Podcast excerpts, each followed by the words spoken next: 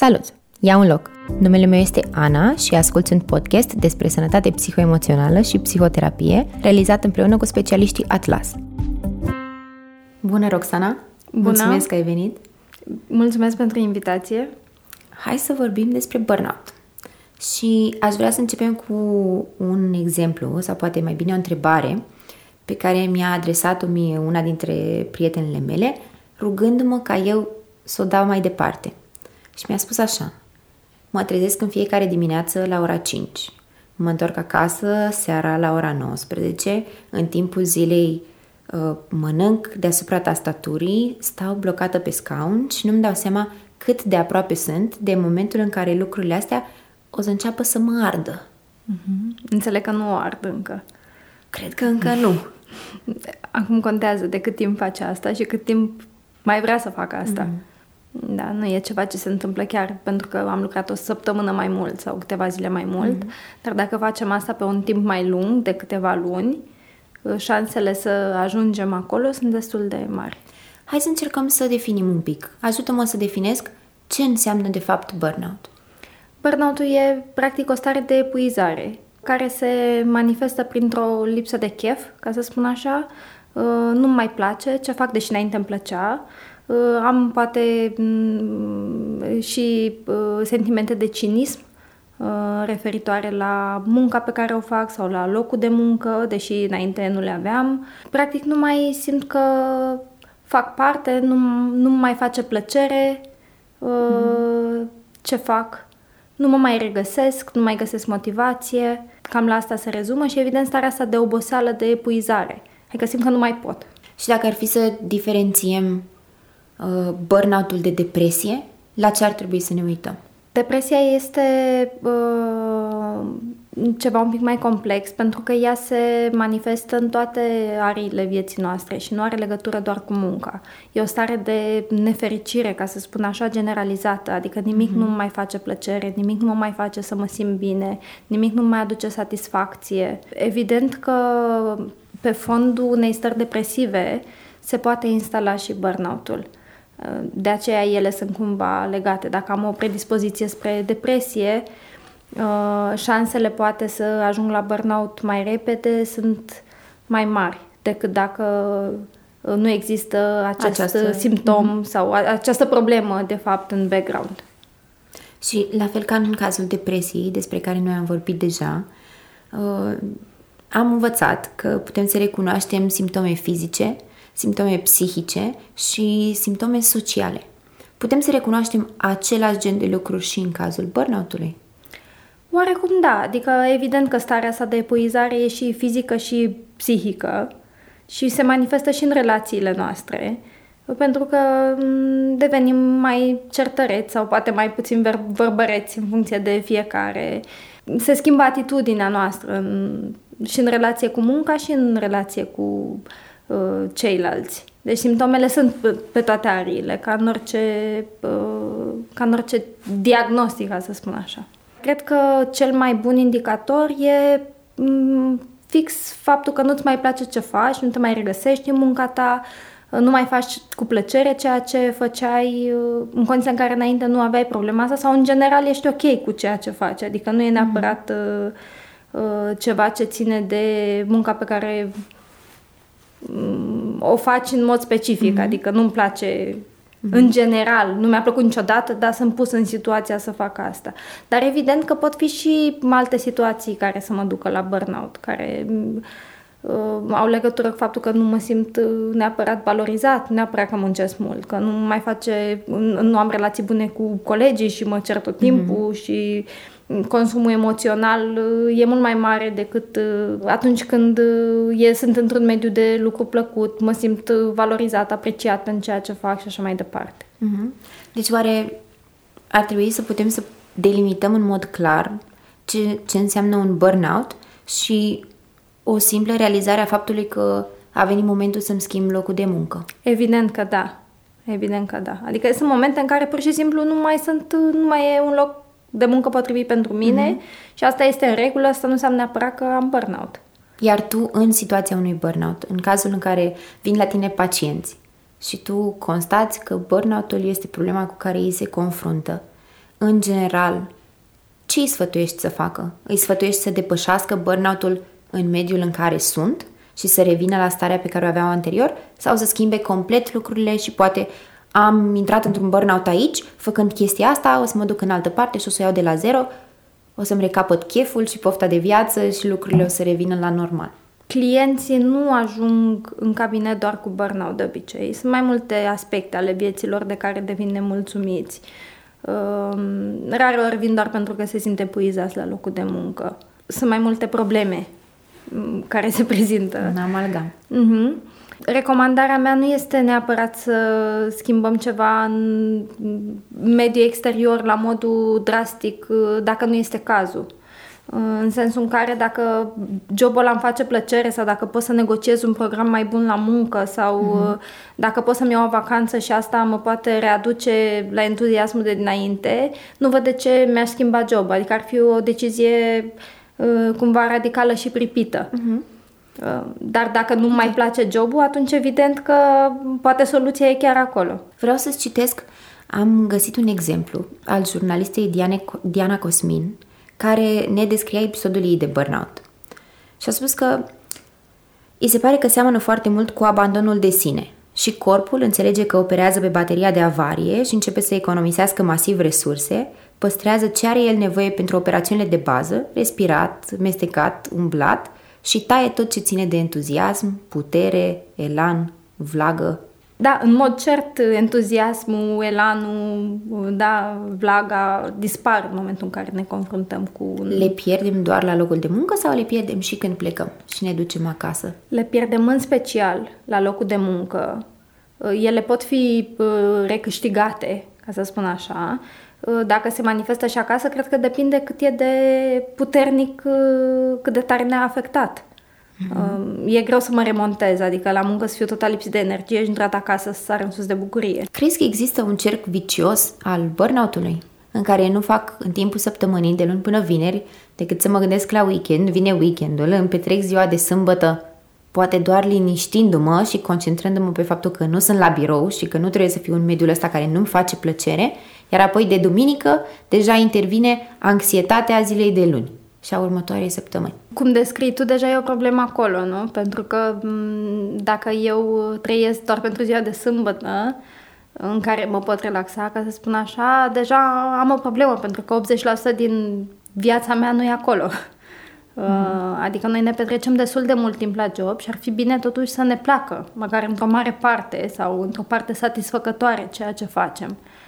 Uh, și să nu ne ducem uh, doar din obligația de a ne duce, să nu găsim nicio plăcere în asta. Uh-huh.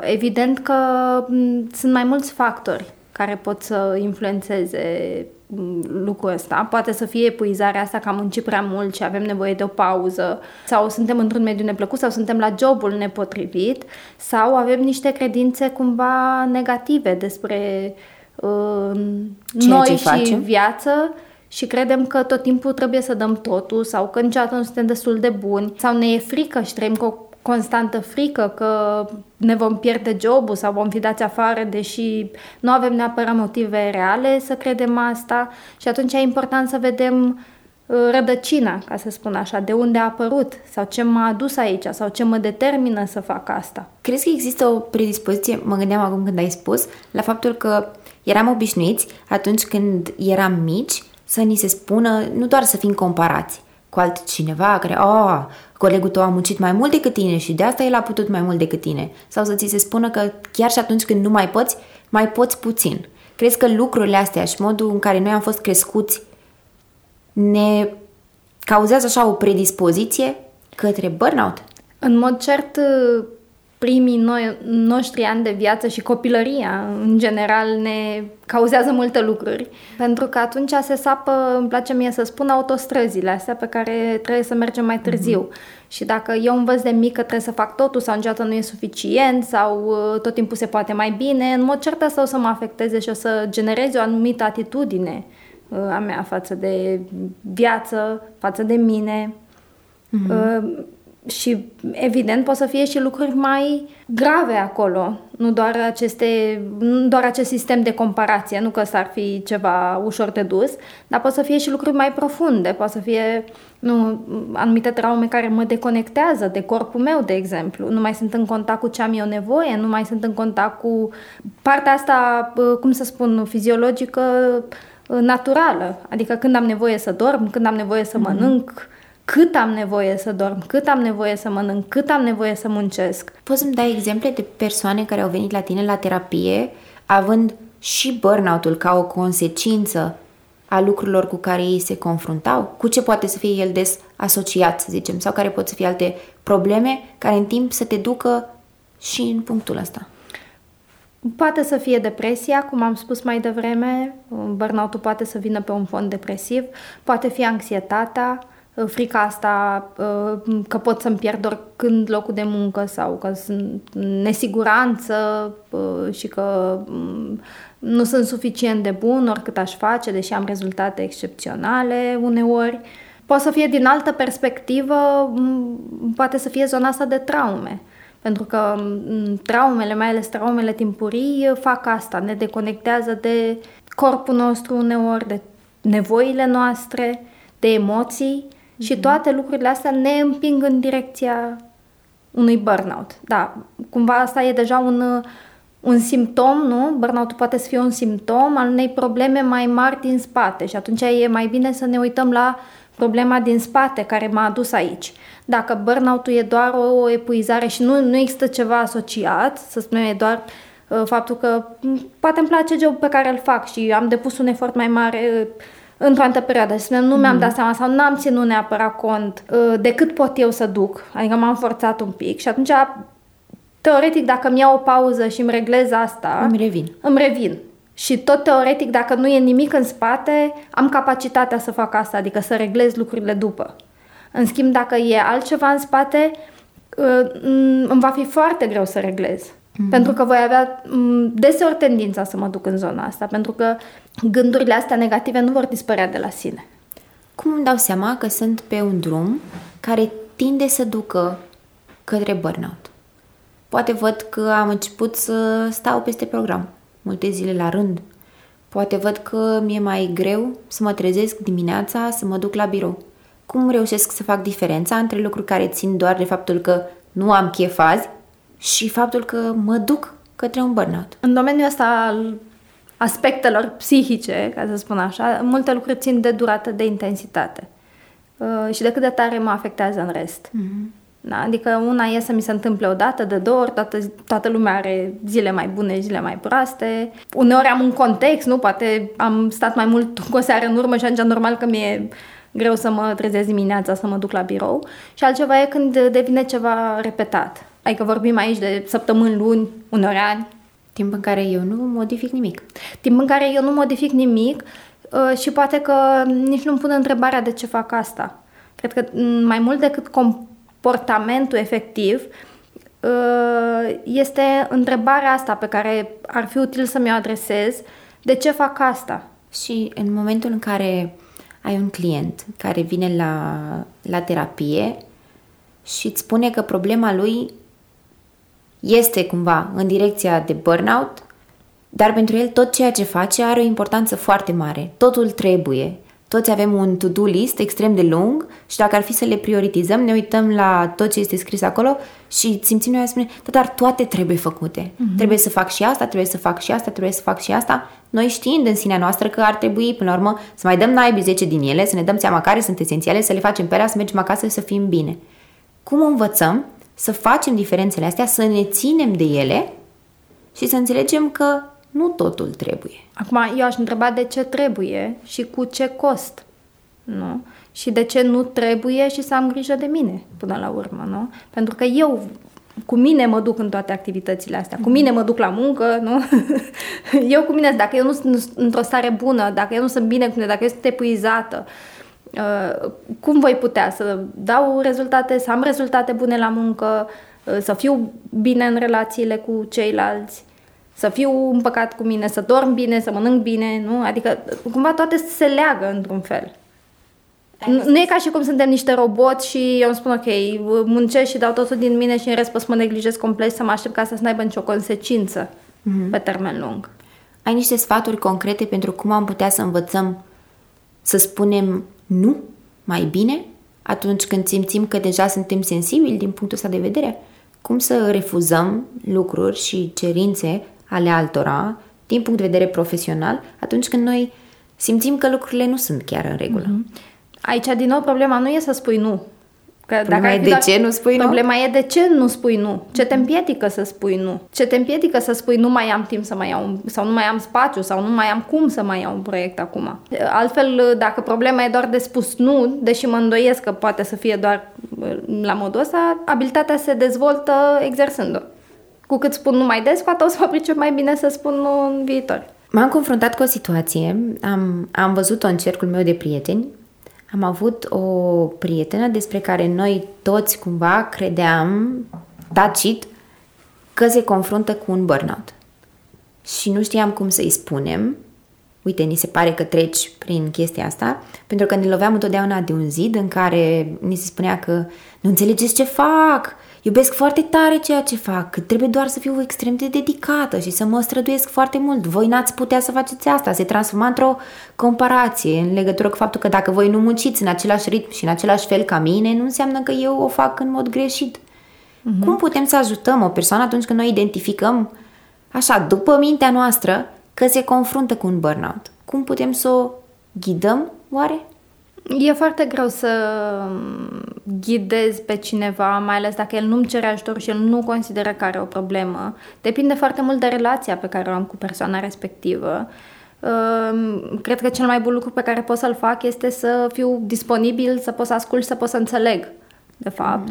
Mm. Și poate chiar să-i propun activități recreative, fiind vorba de o prietenă, cum ai dat tu exemplu dacă relația permite și dacă ea poate accepta un feedback, e bine ca feedback-ul să fie cât mai centrat pe comportament și nu pe persoană. Uh-huh. Adică, uite, am observat că, uite, în ultima vreme și, uite, mă îngrijorează, adică vorbesc despre mine și despre ce simt eu referitor la asta și mă opresc când a spune e bine, nu e bine, uite cum trebuie făcute lucrurile. Să evităm ca ea să ia lucrurile personal, să zicem. O, asta o dată, să ne arătăm grija, nu? Că practic facem din grija asta și atunci e important să-i spunem omului că facem din grija, nu mm-hmm. că nu o facem ca să-l criticăm și pentru că noi știm mai bine cum să ne trăim viața decât uh, cum știe mm. el. Aici lucrurile pot să fie destul de sensibile, pentru că în cazul în care mi l-ai descris tu, poate să nu știu detalii, dar mă duce cu gândul din alte exemple pe care le știu că poate să fie și o identificare cu munca. Adică eu mă identific foarte mult cu munca pe care o fac. Și atunci normal că dacă n-aș mai face munca asta, poate mi-ar fi greu să știu cine sunt. Uh-huh. Și atunci deja acolo e altă problemă. Și e alt aspect. Și într-un caz de acest gen, până nu ajunge persoana, se confrunte cu propriile provocări, să-și dea seama de anumite lucruri foarte greu, uh, din, printr-o discuție, să uh, rezolvăm noi da. lucrurile. Pe de altă parte, cel mai bun exemplu sau cea mai bună soluție este până la urmă exemplu personal. Eu cred că oamenii, și de fapt nu cred, așa se întâmplă, oamenii învață unii de la alții.